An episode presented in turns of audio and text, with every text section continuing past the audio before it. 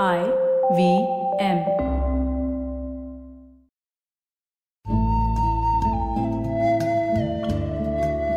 IVM के Hindi travel podcast टेढ़े मेढ़े रास्तों पर आपका स्वागत है टेढ़े मेढ़े रास्ते ही क्यों वो इसलिए कि घूमना भी तो ऐसे ही रास्तों की तरह पेचीदा और लगातार उतार चढ़ाव भरा होता है, जहाँ हर पल कुछ नया देखने और महसूस करने को मिलता रहता है। शर्त बस यही होती है कि आँख कान खुले रहने चाहिए। मैं हूँ केशव चतुर्वेदी और मैं आपको ले चलूँगा इस ज़बरदस्त यात्रा पर। और सुनाऊँगा ऐसी मज़ेदार कहानियाँ शहरों, किलों, महलों, सड़कों और सबसे अहम इंसानों की, जो पिछले 20 साल से ऐसे ही रास्तों पर भटकते हुए मैंने सिर्फ़ आपके लिए इकट्ठा की हैं। तो आइए शुरू करते हैं। मैं हाम्पी के खंडहर देखने सुबह सुबह पाँच बजे पहुँच गया था। सूर्योदय अभी हुआ नहीं था और इस शानदार शहर के खंडहर थोड़े और भूतिया, लेकिन आकर्षक लग रहे थे।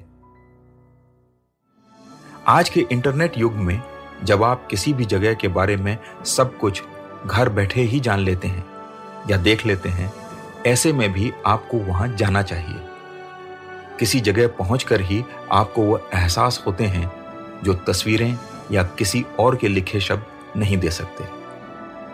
ऐसी ही जगह है हम्पी, जहाँ जाने से पहले मैंने उसकी सबसे चर्चित तस्वीर यानी पत्थर के रथ को देखा था।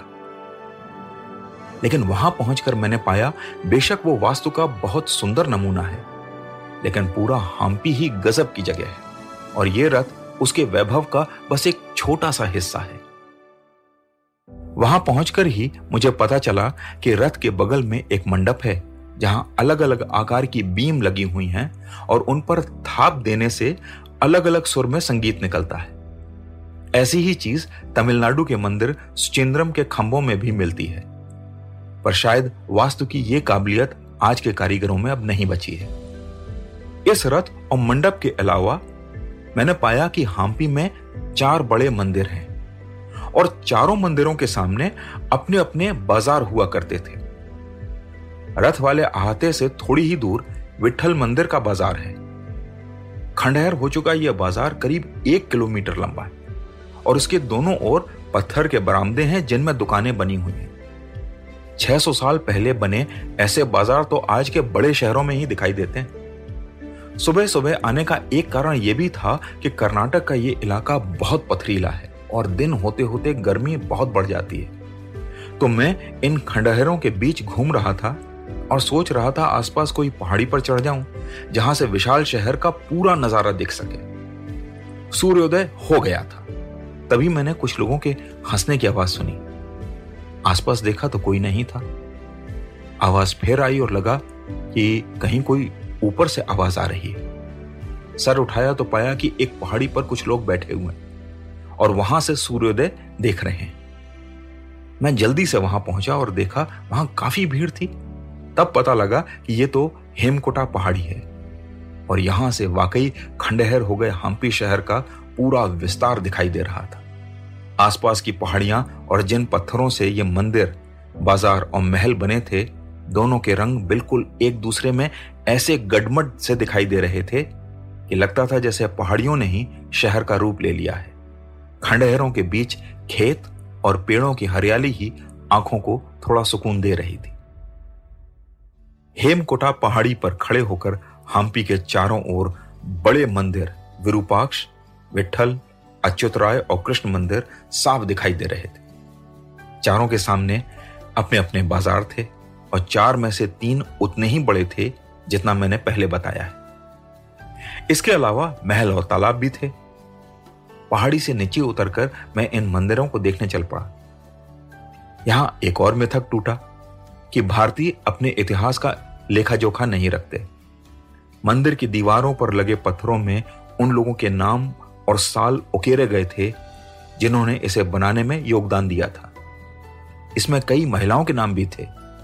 ये शिलालेख बता रहे थे कि राजवंशों में इतिहास और उसके दस्तावेजों को तैयार करने की समझ थी और वो ये काम कर भी रहे थे। यूनेस्को की हेरिटेज या धरोहर होने के कारण हम्पी का रखरखाव अच्छा है और यहाँ आज भी समय और इतिहास की मार के बावजूद 1600 वास्तु के नमूने बचे हैं। इन्हें देखते हुए मैं सोचने लगा, शहर कितना बड़ा रहा होगा कि उसमें इतने बड़े बड़े चार बाजारों की ज़रूरत पड़ गई। थोड़ा जाँच पड़ताल करने पर पता चला कि अपने जमाने में, यानी 600 साल पहले, हम्पी बीजिंग के बाद दुनिया का दूसरा सबसे बड़ा शहर था। इसकी आबादी कितनी थी, इसका तो ठीक ठाक अंदाज कोई भी नहीं लगा पाता। लेकिन 16 स्क्वायर किलोमीटर में फैला यह शहर वाकई काफ़ी आबादी वाला रहा होगा। खंडहरों में घूमते हुए मुझे इतिहास की क्रूरता नाजायज लगी। इतने बड़े, सुंदर और समृद्ध शहर को यूँ नष्ट नहीं होना चाहिए था। बीजिंग की तरह उसे भी आज एक फलते फूलते शहर की तरह हमारे सामने होना चाहिए था, खंडहर की तरह नहीं। तो आज टेढ़े मेढ़े रास्तों का सफ़र इसी मील के पत्थर पर खत्म होता है। अगली कड़ी में फिर किस्सों के एक नए मोड़ पर मिलेंगे और वहाँ से फिर नए मील के पत्थर तक साथ चलेंगे।